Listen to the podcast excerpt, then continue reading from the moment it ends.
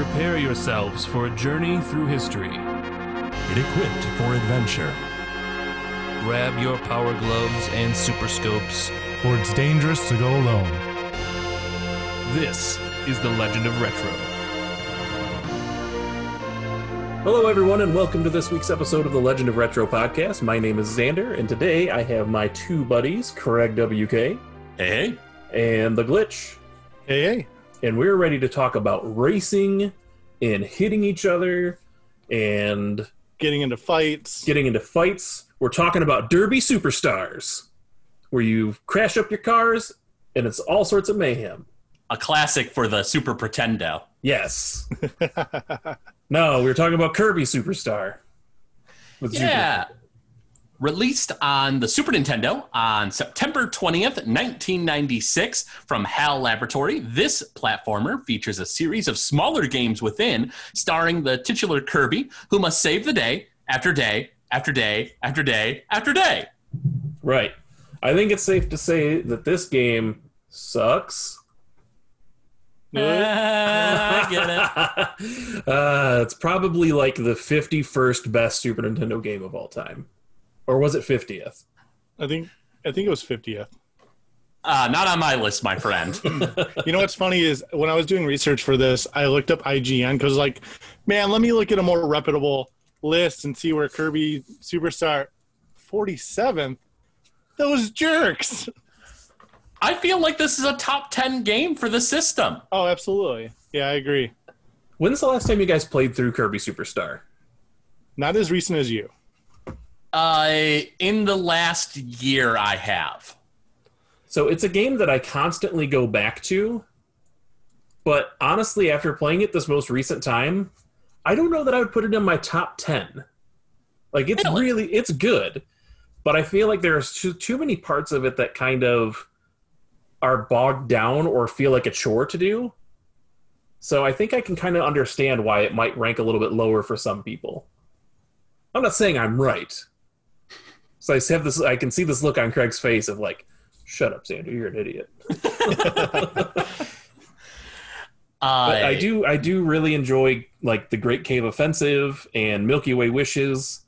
Uh, but some other parts just kind of feel like okay, I'm just kind of going through the motions so I can unlock these better parts of the game later on. Well, when was the first time you played it, Xander? I played it right as it came out. Yeah.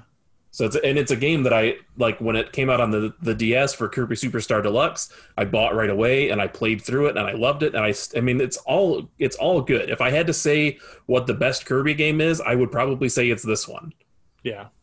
But Now, did I you think- like did you like Ultra? I never played Ultra on the DS. Ultra, the only main difference that I remember is that once you go through all the um, all the stuff that's in Kirby Superstar, it unlocks like a boss rush mode that you can either do co-op or a harder mode where it's like you can't heal in between, so you really have to rely on. Uh, or I think it's like a, a, a set pattern of the bosses, and then one that's like you have to defeat them all, and it's completely random.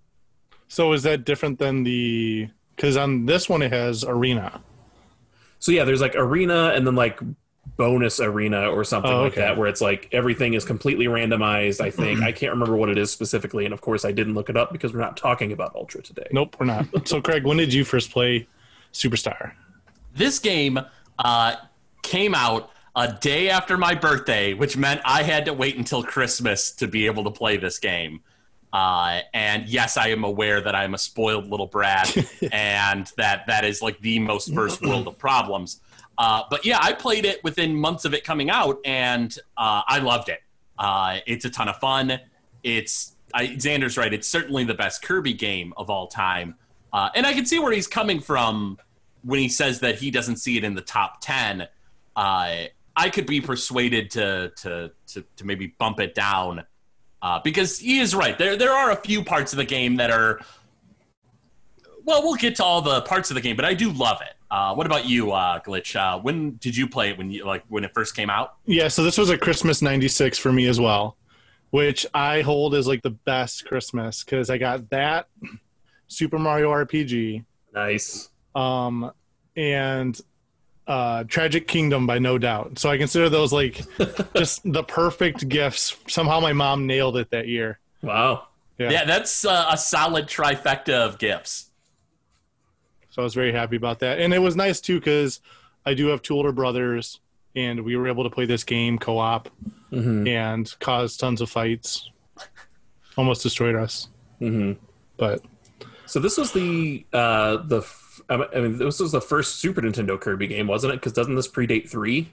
I believe so. Yeah. I don't know if it predates necessarily. Um, the Dream Course. yeah, Dream Course or uh, Avalanche, but I think this was the first Kirby Super or Kirby Super Nintendo game.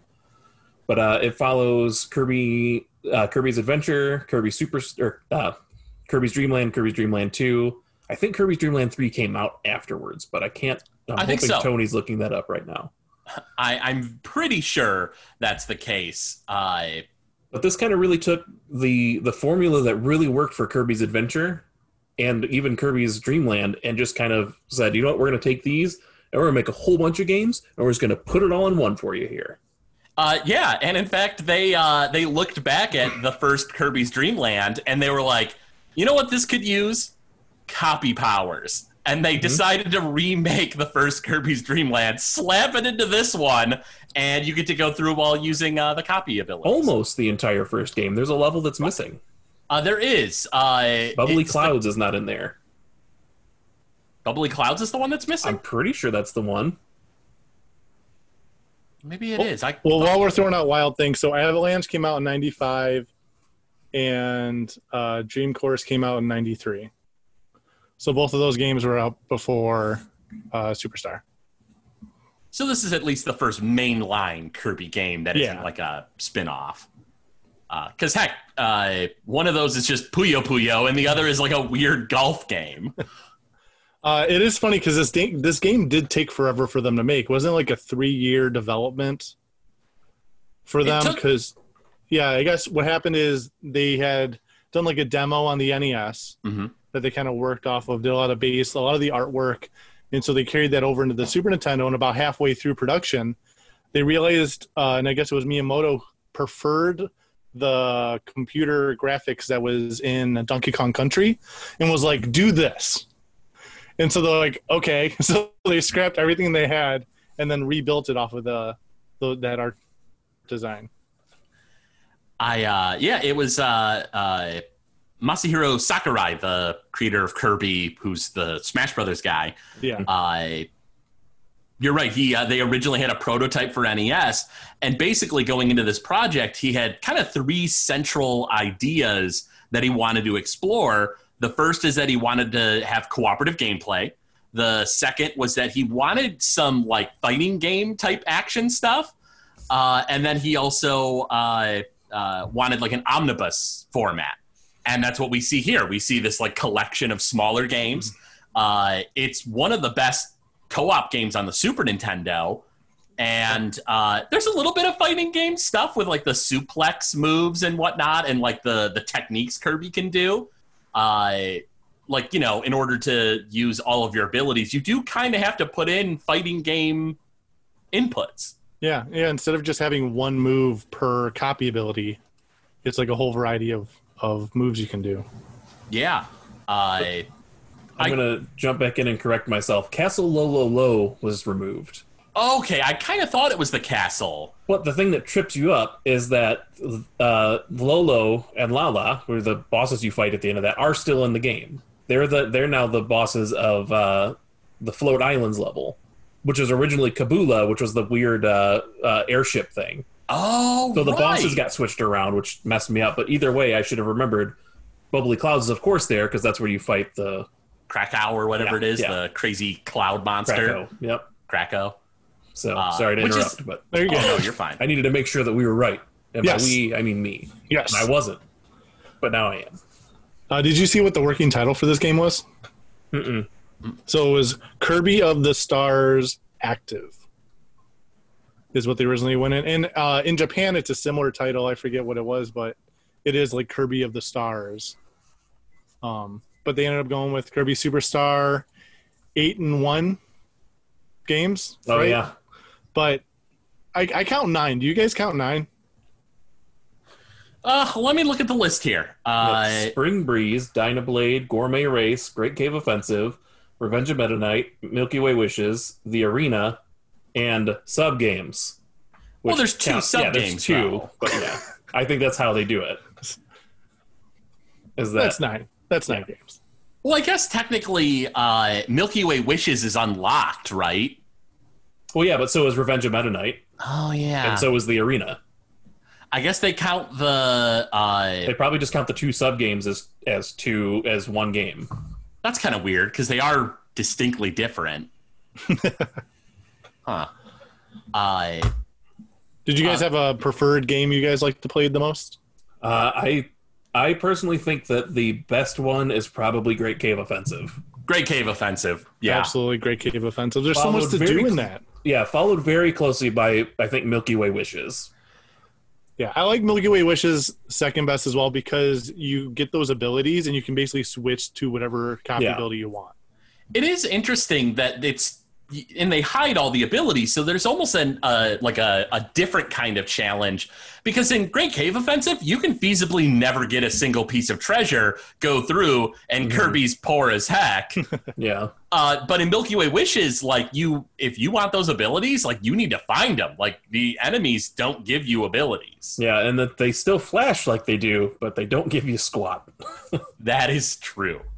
Uh, so here's a question. Uh, I feel like there's not enough time in the episode to go through every single copy power, but what are some of your guys' favorite copy powers from this game? My probably my top three are um, Mirror. I just I love the way Mirror acts. Uh, I also really like Ninja and Plasma. Honorable mention to Yo-Yo because it's an Earthbound reference, but those those three are my favorite. Uh, yeah, I I did write mine down. So Hammer is definitely the one I went to the most, probably. Bomb as well. I liked Jet because it just felt aggressive and you could speed through the levels. And Also liked Wheel for that reason. Sword because you could basically just spin and kill anything, and then Stone just because it looked cool. I uh, Yo-Yo is is probably about my favorite. That's my always my go-to when I get the chance, and the Earthbound reference does help. Uh, but uh, my other favorite is Suplex. Suplex is rad.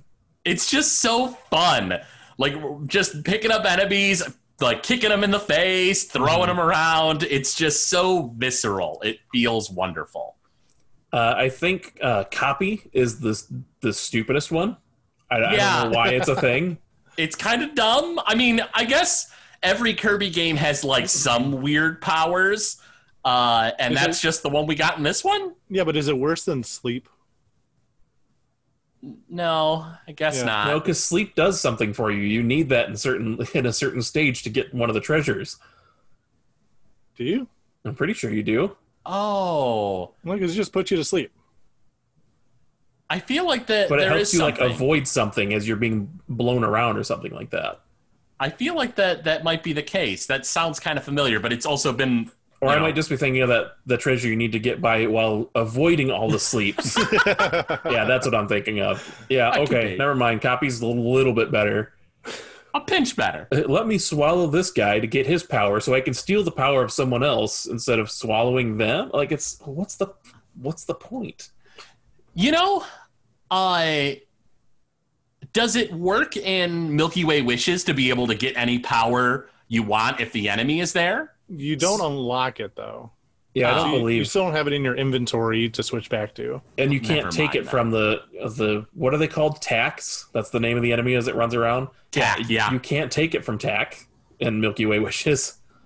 I have no idea that. No. I do like in this game, just like in advance, they made it so if you suck up two enemies that have copy abilities mm-hmm. at the same time, you can do that like random, Random. wheel, yeah, and land on. I miss Then I'm a lucky UFO one. though. I miss UFO 2. That was the best one in adventure. Uh, so here's uh, uh, something I wanted to uh, go a little bit more in depth on. I feel like the cooperative aspect in this game is awesome because you just like the beautiful thing uh, is that if you create a uh, like a buddy to help you out, the computer will control them. So if you want a little bit of help, if you're having trouble in the game, fine. Or if you just want like a bank of one of your powers to be on standby, he's hanging out with you. Mhm. Uh, but if they die, and like so, if you're like you know with a friend or whatever, and they kick the bucket, you just got to make a new one, and then they're playing again. There's no Yeah. life system for them. Yeah, it's it's the perfect younger sibling game. Oh, absolutely. I, I feel like for people who aren't as good with video games, and let's face it, a lot of our listeners are probably looking for pl- games to play with younger kids because they have kids now. hmm Kirby Superstar is probably about the best cooperative game on the Super Nintendo. hmm And you share health by giving them a smooch. Yep. You sure do. It's adorable. Just like in real life. hmm You guys want to go over the other uh, game modes that we have? We've, we've listed them, but we haven't really talked about what each of them are. So we Well, have we mentioned Spring Breeze is at Yep. least the copy of Kirby's Dream Land 1. mhm. uh, Dynablade is another kind of Kirby's Dreamland type thing where you're just kind of going through levels and trying to reunite this robot bird with her eggs. Calm Well, her it's down. that it's that she was uh what was it? She uh uh Dynablade, the robot bird, was like attacking and taking food from everybody, and it was to feed the chicks, right? Right. I, th- I thought there was something a little more heinous about that, but maybe I'm just thinking of. Uh, Kirby kidnap, kidnaps the children and then raises them as his own. Yeah, I guess that's what I'm thinking of. Yeah. Uh, that one's interesting because there's there's uh, bonus areas that you you might not necessarily uh, get on your own, so you have to search them out and find them. Uh, Gourmet Race is one, uh, which I was always disappointed at how short Gourmet Race was because I always had a lot of fun with it. Yeah, 'cause Yeah. just Basically just- courses. Yeah, you're basically just racing DDD and collecting as much food as you can and getting to the finish line first. Uh, we have Great Cave Offensive, which we kind of mentioned is is sort of like a Metroidvania type deal, uh, in the sense that you kind of have this full map that you need to explore every inch of to find all the different treasures, um, and then it, it increases Kirby's net worth. I guess I don't know what he, what his. Listen, Kirby needs that Oprah scratch. So I'll ask this of Craig because I know uh, Glitch probably doesn't have have a, uh, a a memory of it. How excited were you when you played it for the first time and found Mr. Saturn? Oh, I was so excited when I saw uh, met Mr. Saturn in there. I was so enthused about it. Yeah. So there's a lot of a lot of the treasures are you know actual historical type treasures, and other things are just simple nods to other video games. I think the last treasure you get is the Triforce. Uh huh. Screw Yeah, attack I- from Metroid. I got a list of them too. Uh, so it's the Green Koopa shell from Super Mario World, hmm the Screw Attack from Super Metroid, the Mhm. Triforce, like you said, Mr. Saturn, like you said from Earthbound, Falcon's hat from F Zero, uh-huh. the Zebra Mask, which is a nod to Super Mario Brothers 2, hmm Pegasus Wings, which is an item from Kid Icarus, hmm uh, the Bucket, which wasn't really a nod. Oh no, that It was bucket. to, that was to uh, Mario and Wario, Yep, which was a game Super that never came Famicom. stateside. The barrel is what I was thinking of. There's just a barrel in there, but on the Ultra remake, it's a DK barrel. Oh, interesting. I thought I thought in the version I played recently, the one that's on the Switch, I thought it said Kong's Barrel. It might say Kong's barrel, so I might have missed that. I just thought it was just called barrel. I think it might be called the Kong's Barrel. I, Okay. I might be crazy though. Yeah. Yeah, so definitely a lot of references to Nintendo games. hmm Uh, we also have the Revenge of Meta Knight, where Kirby is is taking on the Halberd to take down Meta Knight and his crew, uh, who eventually has to go back and recruit Dyna Blade to come back so he can. Yeah, because she flies you back to the ship, which is Yeah. pretty cool. It's pretty heinous when, it, when there's one scene where Kirby's flying towards the Halberd and they're like fire, and you see the bullet hit Kirby. He bounces off a mountain and falls down.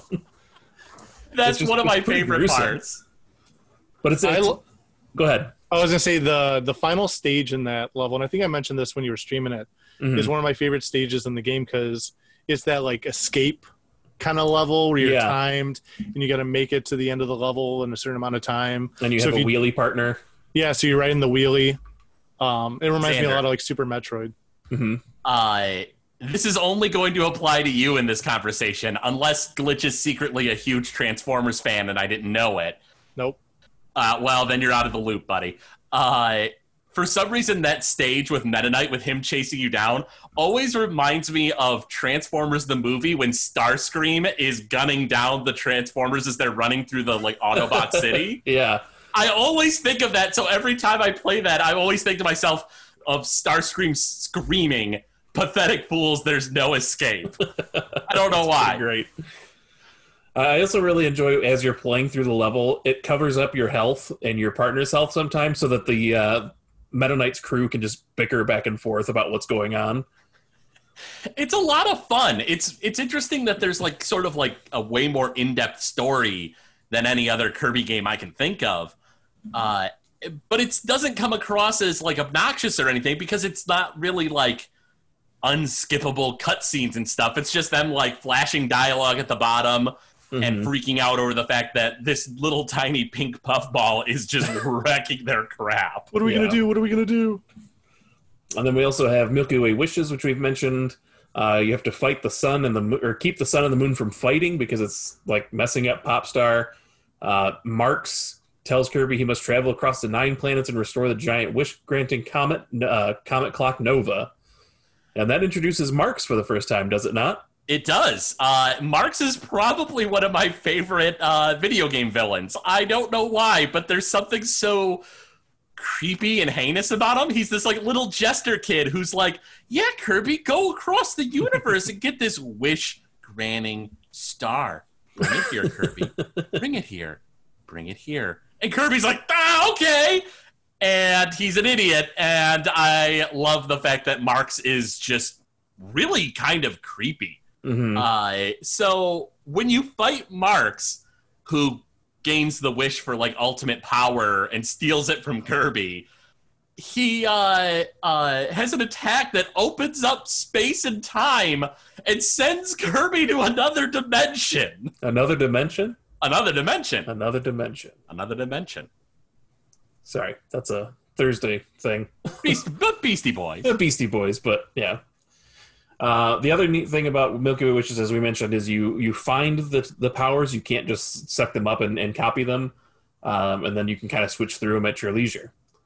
We also have uh, the arena, which is a boss attack mode that you can go through with uh, with a partner or not, and then of course the two sub games, Samurai Kirby and Megaton Punch. Yeah, Samurai think- Kirby is basically like a Quick remake Draw. of that Quick Draw from Adventure, which I really liked. I think I'm better at the Megaton Punch, uh, especially years ago when I was playing Kirby Superstar like over and over and over again. I got really good at like lining everything up perfectly. Uh, I'm not as good with the Samurai Kirby, but I think that's the more fun game. Yeah, I agree wholeheartedly. Especially if you can play against somebody, that's a lot more fun.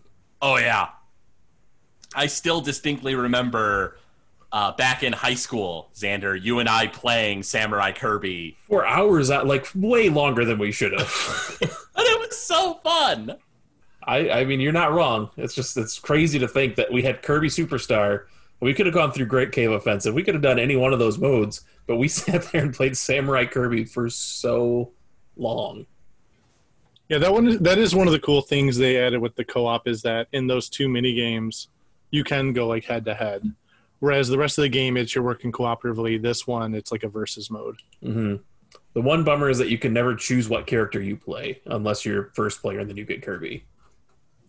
Yeah, then you're at the the the whim of player one, and you know, I, I think if you're friends, they'll give you whatever you're asking for or whatever. But sometimes it's not that easy because you know, I mean, you know, enemies are attacking you and stuff. Mhm. And I feel like this Kirby game is it's certainly not a very difficult game uh, by any stretch, but I feel like there's more challenge to it than most other Kirby games, especially with all the collectible aspects of Great Cave Offensive and uh, uh, hidden areas in Dynablade, the powers, of course, in Milky Way Wishes. I feel like this game has more challenge to it than the others. Yeah, I, I mean, I think it really says something in Arena when you see exactly how many bosses are in this game Mhm. and how different they all are. I mean, you have one that's a giant whale that'll come at you and you know shoot water and and fish up in the air. And you have another one that's like seven. you have you have one that's like an RPG classic style fighting game with HP. Computer virus. Yeah. So I mean, it's cool. It's just, and then you have one where it's a shooter and you're in a spaceship hmm and you got to destroy all the turrets. Yeah, there's a lot of uh, genre mashing in this game, uh, more than you would think for just a platformer Kirby game. Uh, Glitch, have you uh, uh, any uh, speedrun information or, or glitches in the game? You can Yeah, I, yeah. I got some glitches. There's actually quite a few. I'll go over a couple of the the cool ones. One of them is called swimming in the air. um, what you do is you suck up an enemy, you drop into the water, and make your way towards the surface, and you press Y to let go of the enemy. And as you're breaking through the surface, the timing of him spitting out the enemy like works with the water and you start swimming above the water. So the the Kirby where he has like the goggles on and he's swimming through the water, it stays that way and you can just fly through the air that way. Which I mean isn't really anything because Kirby can fly anyways. Mhm. Right. Yeah. And then once you get hit, you it changes. Uh, a really useful one is the uh, invincible wheel glitch. So if you're the wheel, um, you hold Y to use it, then hold down B, and as you're approaching the edge of a screen, let go of B, and Kirby will get stuck in the wheel animation if you hold down Y, just there in place, and it works perfectly against like the whale, who comes in from one side of the side of the screen. It'll just damage them the entire way, Wow. and you're invincible. You don't get hit. Oh. Um, then there's the Marx teleport uh, teleportation glitch, which hasn't really been figured out entirely yet. Uh, I I've seen a couple videos of people running into it by accident. I guess it has a little bit to do with inputs on the D-pad. Uh, you know, with the with the D-pad, you can't hit left and right at the same time or up and down at the same time. But I guess sometimes when the controller thinks that's happening, and there's enough sprites on the screen, it'll just send you right to the Marx fight. Hmm. So it doesn't matter like it can happen anywhere in the game. It can happen in the first level, the first stage. It can send you right to Marx, and if you defeat him, it unlocks everything. It unlocks arena. So it Oh, thinks wow. you've actually completed the game. So you know you can basically play arena, beat that, get all the treasures, and you know in Great Cave offensive, and then just get the hundred percent that way. Can you imagine like getting unlocking that glitch? You said it could happen anywhere in the game. Yeah, like if you're just randomly playing, all of a sudden it just sends you. Well, it sends you to like a really visually screwed up, like the sprites are kind of screwed up fight. It's very creepy, and in fact, So if you look up videos, Marx fight? yeah, if you look up videos, there's a lot of videos that are like creepy glitch and Kirby, and that's what it is. I just like the idea that like Kirby's trotting along, going to a picnic. Suddenly, space and time rend open, and you hear the horrifying shrill laughter of Marx, who's somehow even more scary than before. Uh, so I did have more glitches, but that gets into my speed running. Uh, there's an any percent and a hundred percent. Both are held by uh, Yada, and the any percent is 33 minutes 57 seconds. Uh, for the most part, he uses jet, plasma, wheel, and hammer. Um, in the hundred percent, it's one hour, nine minutes, and 56 seconds. Wow. Uh, for that one, you have to complete all the games, get all the treasures in Great Cave Offensive, unlock all the abilities in Milky Way. Um, what is it? Milky Way Wishes. Wishes? Wishes. Thank you. Um, and unlock the two bonus rooms in Dynablade. Um, he does some clipping, I guess, when you have your helper with you, and you know that part where he like jets towards you and he's holding onto your legs. If Mhm. you approach a wall a certain way, it'll send you right into the wall, and you can skip areas that way. Oh. Um, and then you can also do boss skips. So if you have the jet ability and you shoot yourself up, you can actually fly over some bosses. You can do that in the second to last stage in Dynablade and the three mini boss fight, or in the boss section of um, Revenge of Meta Knight. Interesting. Yep. I feel like it takes me an hour and would you say an hour and a half for 100%? An hour and nine minutes. An hour and nine minutes. I feel like that's me getting like halfway through Great Cave Offensive. Yeah, I take my sweet time with Great Cave Offensive anyway, let alone the fact that I typically forget where certain items are and I end up having to like circle back around a few times. yeah, I feel like I never forget how to get to the uh, how to to find the treasures. I always forget how to get them. Like there's one where you have to uh, towards towards the end when you're going to the last like three doors, you have to have the jet ability and you charge it up. But then if you press down while you have it charged, you can store it. And that's how you like get past. You are supposed to like go against the wind at one point. Oh, right. And so that, about that one takes me forever every single time. Like, how do I do this? Oh yeah, I can charge the jet and then like walk around with it instead of like keeping it stored and ready. Yeah, I would always run into that situation where you you get a treasure and then you're like, sweet, I got a treasure, and you look in your inventory and then there's a gap. Yeah, like oh no what did i miss and then you're doing that that backtrack where you're like Mhm. man what, what what door didn't i go in or right. you know, what box didn't I hit to unlock And the then it turns out you just didn't throw the bomb at the right angle to unlock this certain area. Yeah. Um, I did find more Easter eggs in uh, in Spring Breeze when you're fighting King DDD. Uh, you can actually see Mario, Luigi, and Toad in the crowd. And then uh, if you, I think it's in the Ultra version, but it's still there in the image. It just gets cut off. Birdo, Peach, and Bowser are also there. Mm-hmm. Uh, and then you guys had mentioned that the Kirby Yo-Yo ability with the backwards hat is like a NES reference. Yeah. Um, but I was upset to see there's no HAL Room in this game. HAL room. Yeah, so there a lot of the games like Kirby It's Adventure, um, a lot of the newer ones. There's a room where there's a block, a set of blocks that spell out HAL, Mhm. and they put that in a lot of the Kirby games. It's like a reoccurring, like hidden Easter egg. But uh, Superstar didn't have one. I'm sure I've seen that. I just never registered the fact that it was in most of the games. Yeah, I mentioned it in the Kirby uh, Adventure one. There's one where you're, it's a level where you're about to jump on a star, hmm and if you don't jump on it, you go back a little bit and then come, you know, go forward. The star is gone, and you can advance further, and that's where the Hal area is. Um, and then I did see a couple things. It's the 30 second best selling game on the NES. Uh, it sold 1.44 million copies, which is Hal's best selling game on the Super Nintendo. Ooh. And obviously, it was one of the 21 games featured on the SNES Classic. mm-hmm. So I mean, it says a lot to, you know, how much this game influenced the Super Nintendo. That's what surprises me so much when they put it so low on a on a greatest list. Yeah. Complex and IGN did. You know, it's interesting that the SNES Classic says 21 games when this game's in it, so really it should be 30. That is true. Oh man, you're right. Hmm. Hmm, Makes you think. it does. Do we have uh, anything else on Kirby Superstar before we move on, or did we kind of surprisingly touch on everything?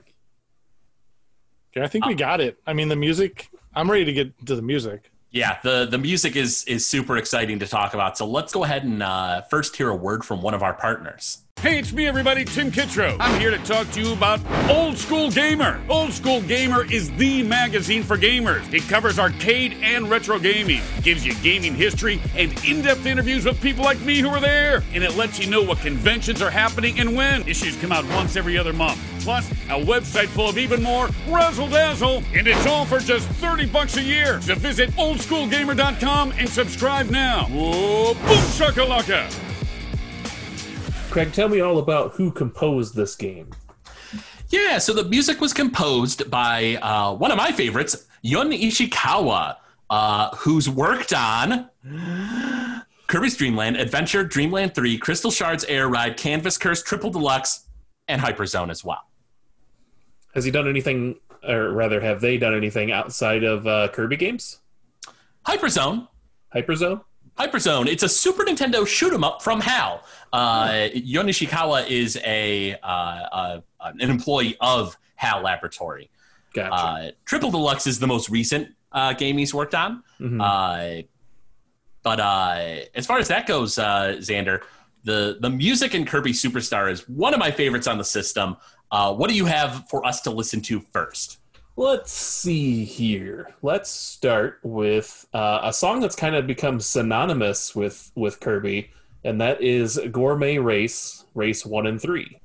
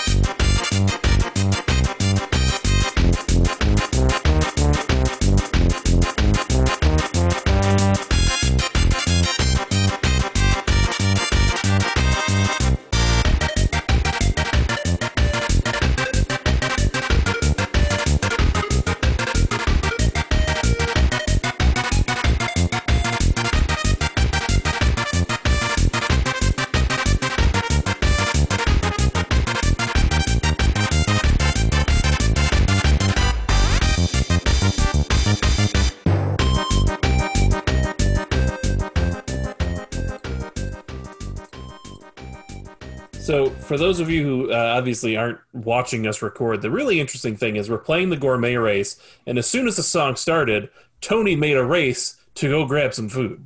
Oh, So, in man. true fashion, oh, my wife made some cake yesterday, and it is so good. Uh, I'm gonna lie, I hate I'm about to race to, to, to the Glitch's house so that I can get some snacks. Oh, so good. Uh, Xander, but- what do we have next? Oh man, I just I just want to say that that's such a good song. It it's, is. Uh, it's, I mean, it's in a lot of the Smash Brothers stuff, and honestly, sometimes when I think of Kirby, I think of that song more than I think of like the original, the game, and then some of the music there.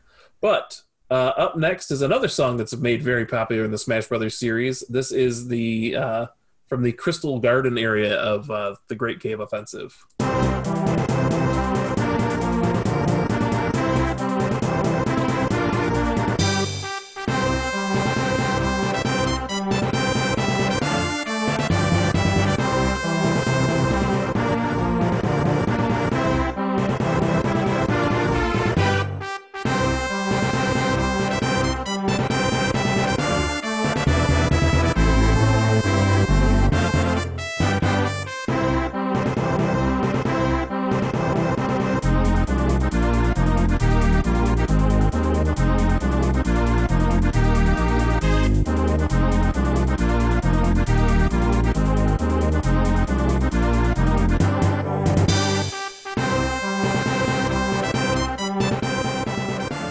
Song that was kind of co-opted for uh, "Fountain of Dreams." I mean, it's also pretty much green. Uh, what do you call it? Green Greens.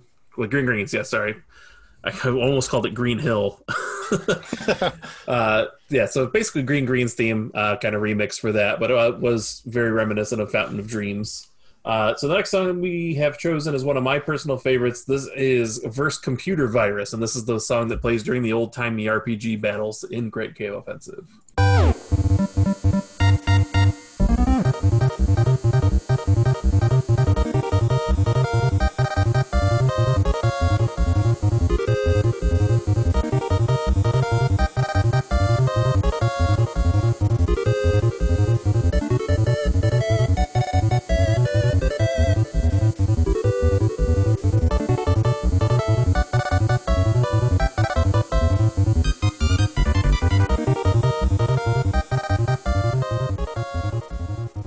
A short but sweet loop, but I love the extra fuzz that's added for effect of like an old computer game. Yeah, yeah. Yeah, that staticky noise really makes you feel nostalgic listening to that song. Yeah, when you what- asked me what songs we wanted to pick, that one was like, I almost put that in. And then uh, when you just now said what we're going to listen to, I was like, yeah, someone picked that song.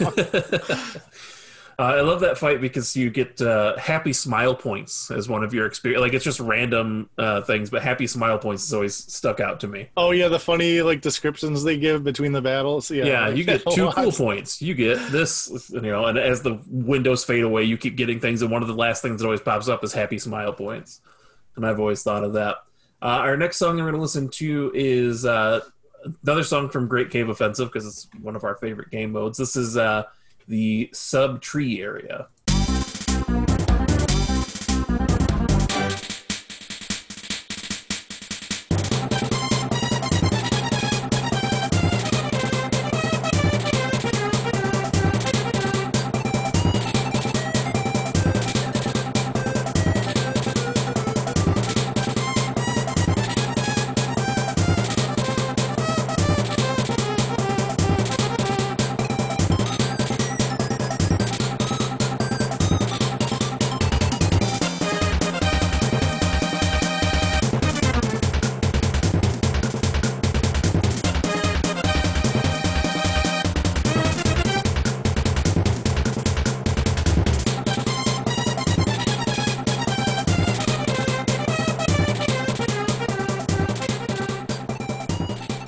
Hard one to fade out, guys.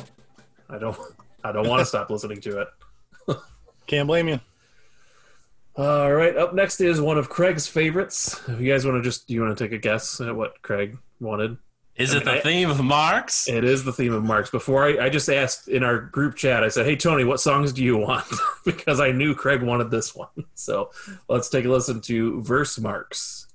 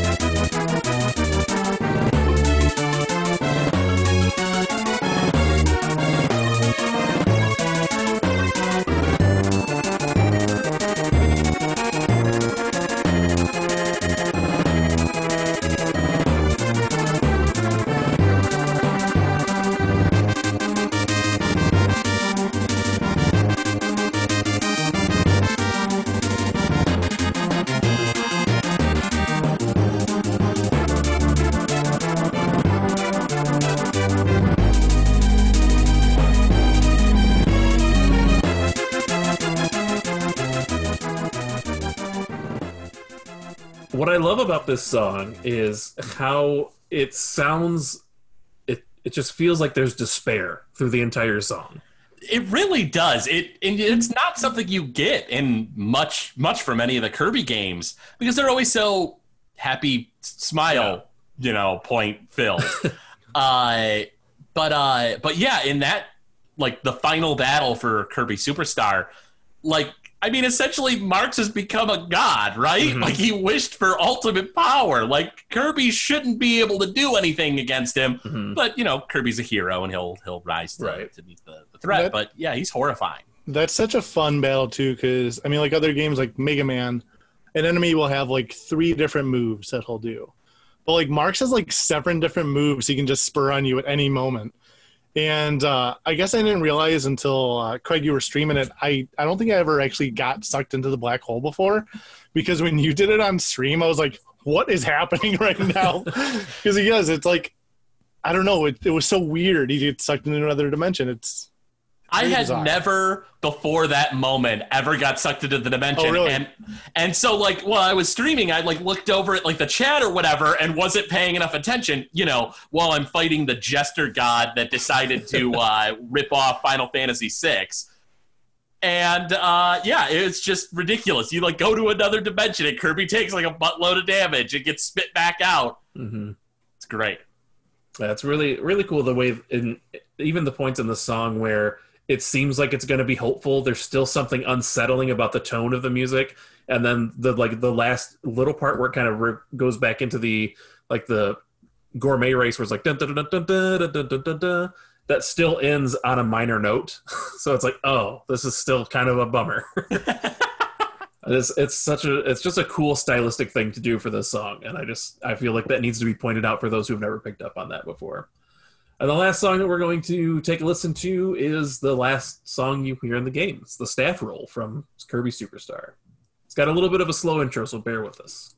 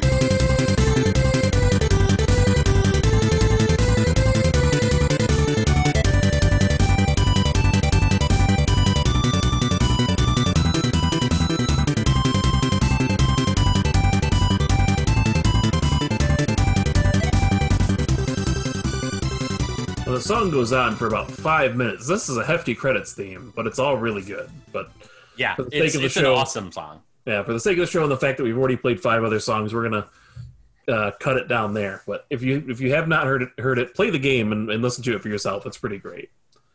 But uh, I think that wraps up Kirby Superstar for us, doesn't it? Yeah, uh, this is easily one of the the best Kirby games of all time. Uh, the only reason it's not a shoe in for like the number five on the Super Nintendo is because of the incredible competition for the best system ever made. Mm-hmm. And uh, yeah, it, it's a phenomenal game, and especially if you have uh, younger kids, or maybe you like to play video games with people who eh, maybe not not you know not the best. Uh, then track this game down, whether it's on the Super Nintendo Classic, uh, the original cart, or uh, Or if you have a Nintendo Switch and Nintendo Online, it's included there as well. Yeah, that's right. Yeah, they definitely give you a lot of options to replay this game. And uh, you know, if you guys want to, you know, do a solid, go back and listen to our episode where we go over Complex's 100 greatest SNES games. Uh, part one is available for everyone. Listen to it because there's definitely a lot of heartache at the end of that episode for Craig and I. Mm-hmm. Yeah, there really is. There's a lot of heartache for for Craig on most on most days, let alone that day. Well, let's just uh, tip our hats in honor of it of the at least fiftieth best Super Nintendo game of all time. At least. All right, let's take a, a look back in time with our retro rewind. Ready to go back in time?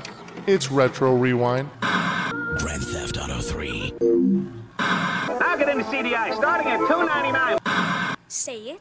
From bikes to trains to video games. The Nintendo Entertainment System. Now you're playing with power. So, Retro Rewind is a new section that we do uh, where we kind of take a look back at what was going on around the time of September 20th, 1996, when this game was released. Craig, you got some headlines for us, don't you? I do. So uh, I have access to the Detroit Free Press. Uh, we record uh, out of the Detroit area, and so I have access to those papers. And so uh, the uh, one of the most interesting stories I found from that day in history, September twentieth, nineteen ninety six. Uh, would you guys mind if I had a little bit of a lucid conversation with you? Uh, okay. Could we stop you if we tried? No, because astronaut Shannon Lucid was interviewed 181 days into her flight aboard Space Station Mir and was excited to get home in seven days. Uh, at this time, she was going to be heading home pretty soon. Uh, for a time, she was not only had the record for American who spent the most time in space, uh, but uh, she had the record for woman who spent most time in space uh, for quite a while. Uh, she held the record until 2007 when it was beaten by Sunita Williams. Lucid was selected to be an astronaut in 1978 uh, and had her first space flight in 1985. Uh, and then eventually, from 2002 to 2003, she was chief scientist at NASA. Uh, and from 05 to 12, she served as lead Capcom. That's capsule communication uh, until she retired. Uh, I so don't believe shout you. out. I think she actually started working for Capcom. Uh, she's the one who uh, made Street Fighter Alpha 3. She's our true hero. Uh, no, but uh, uh, I, I typically, when I look at old news, end up bringing depressing stuff, you know? Uh, so I thought something like this was a little bit, you know, a little bit more uplifting. Very nice. Great Enjoyed it. Tony, job, what do you Craig. have for us? Craig surprises us again. uh, I have some notable video game releases from the month of September. Does anything beat Kirby Superstar? Uh, there is one. I will give that there's one thing released in the month of September, and I'll save that for last. Uh, we'll start off worldwide. King of Fighters 96 Nice. was released on Solid. September 27th for the Neo Geo AES. Um, in Japan, on the 9th, they got X Men versus Street Fighter the, for the arcade. Ooh. On the 13th, they got Wing Commander 3 for the PlayStation. On the 14th, they got Street Fighter Alpha 2 for the Saturn. Ooh, almost as well there. as So Art of- close. as well as Art of Fighting for the arcade, Art of Fighting Three. man, that's a good month for uh, suit for fighting games. It really Right. is. Craig will like this one. Uh, on the 20th in Japan, they got Persona for the PlayStation. Oh, nice. Uh, on the 27th, they got Ogre Battle for the PlayStation. Uh, in North America, we got Donkey Kong Land 2 for the Game Boy.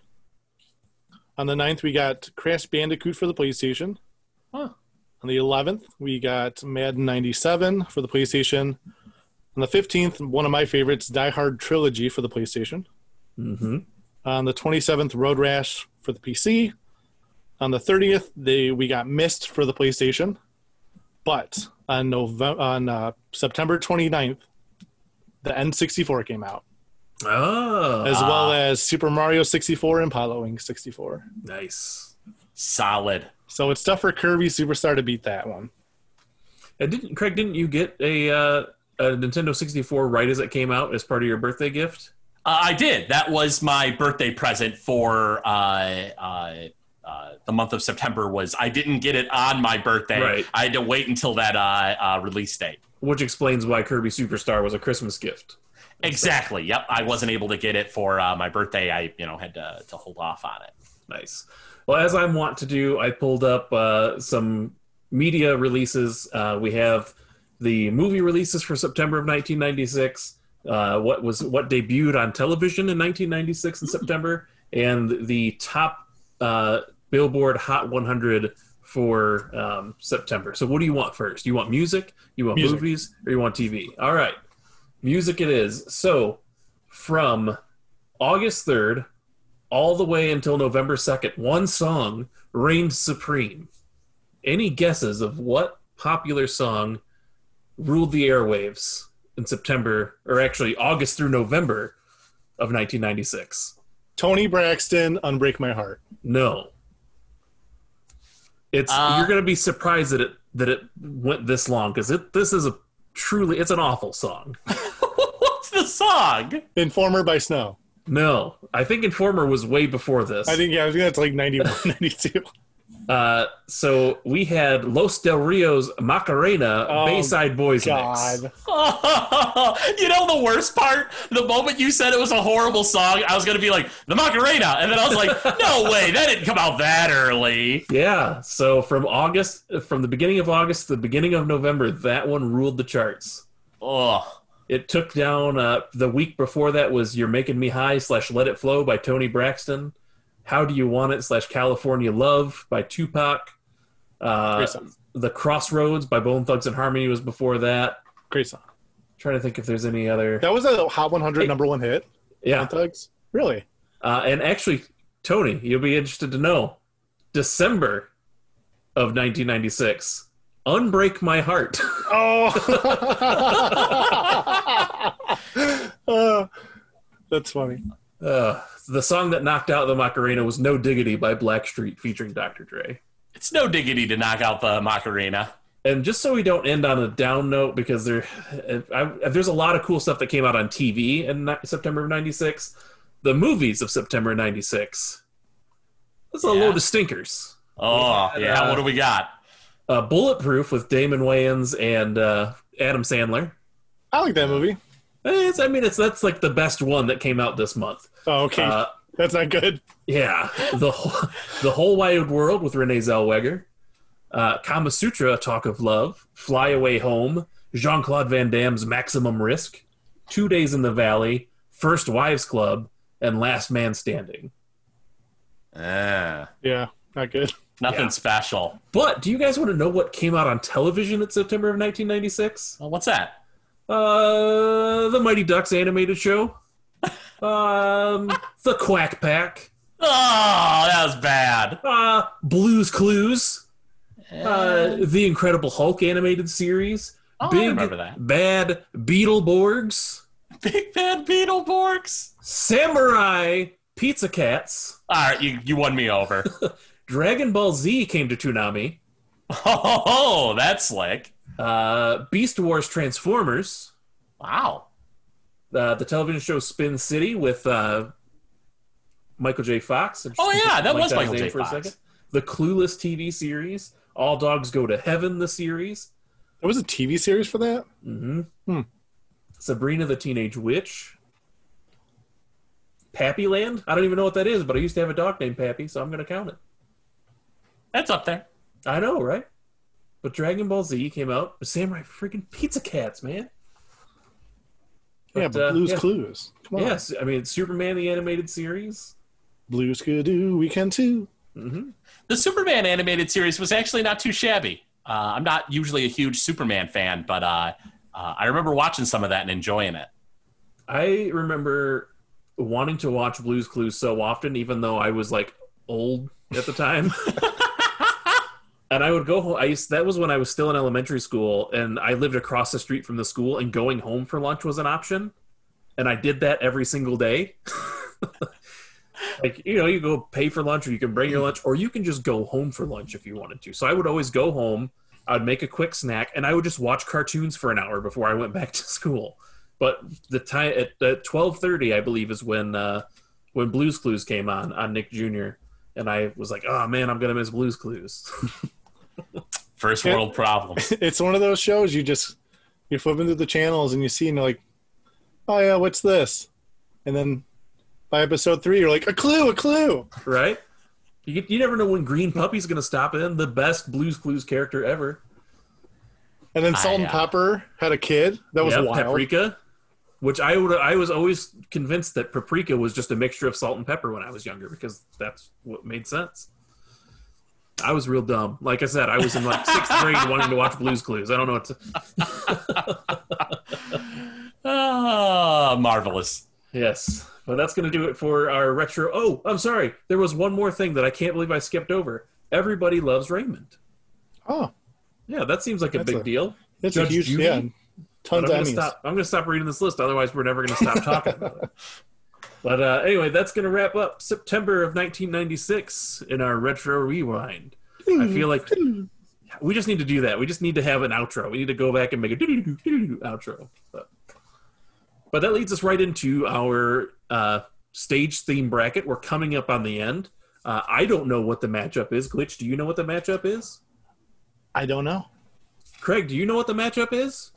I know all, but I won't tell you that. Well, then we'll just have to rely from one of us from the future to tell us right now. Surprise, it's me from the future here to tell you about this week's stage theme bracket matchup. This week we have Castlevania 2 Simon's Quest, The Silence of Daylight, that was composed by Kenichi Matsubara.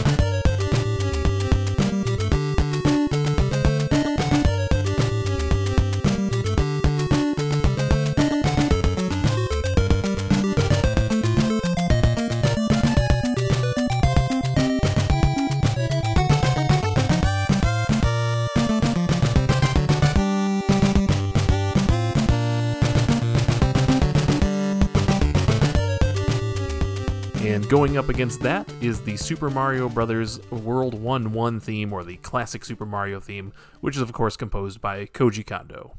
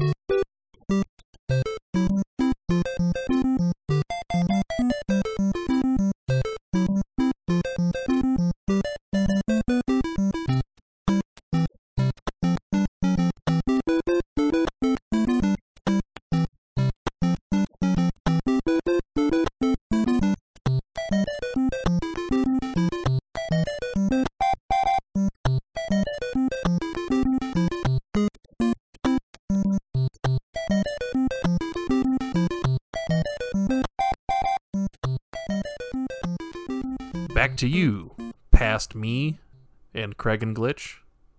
See ya. Thanks, one of us from the future. You are a gentleman, but not a scholar. No, no, they're not. And gentlemen, I use that term loosely. Y- We're pushing it. It's probably me, isn't it? It might be. Who knows? no one can see into the future. But uh, let's talk about uh, Patreon. Let's talk about our supporters on Patreon and how they can get extra votes for this bracket that the future us just told you about. Tony, Yeah. the glitch, Yes. let us know about it. So you can join Gamezilla Media. You can go to patreon.com slash Gamezilla Media, become a $1 member. You get that additional vote for our brackets, which is very nice. But one of the best benefits of being a $1 member is you get State of the Zilla.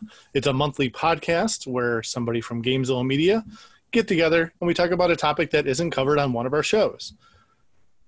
But you can be an awesome person, just like Johnny Riot, who just recently bumped up to the $5 level Hey, Johnny Riot. and listen to all the stuff, all the content we have at five dollars. You can listen to us monthly. We have a show called Game Shark. Once a month, we cover a topic that isn't specific to a game. We'll go over our top five favorite Konami games, or we'll do our draft brackets, or we'll talk about a year in gaming and go over what were our favorite games that came out that year. We have tons of stuff like that. What's great about being a $5 member is you get everything from almost the past two years we've been doing Patreon. So you get all that content and everything from all the other shows. You get stuff from Gamezilla podcast, Noobs and Dragons, Noiseland Arcade, and Last Action Podcast. So there's a ton of content for everyone to listen to.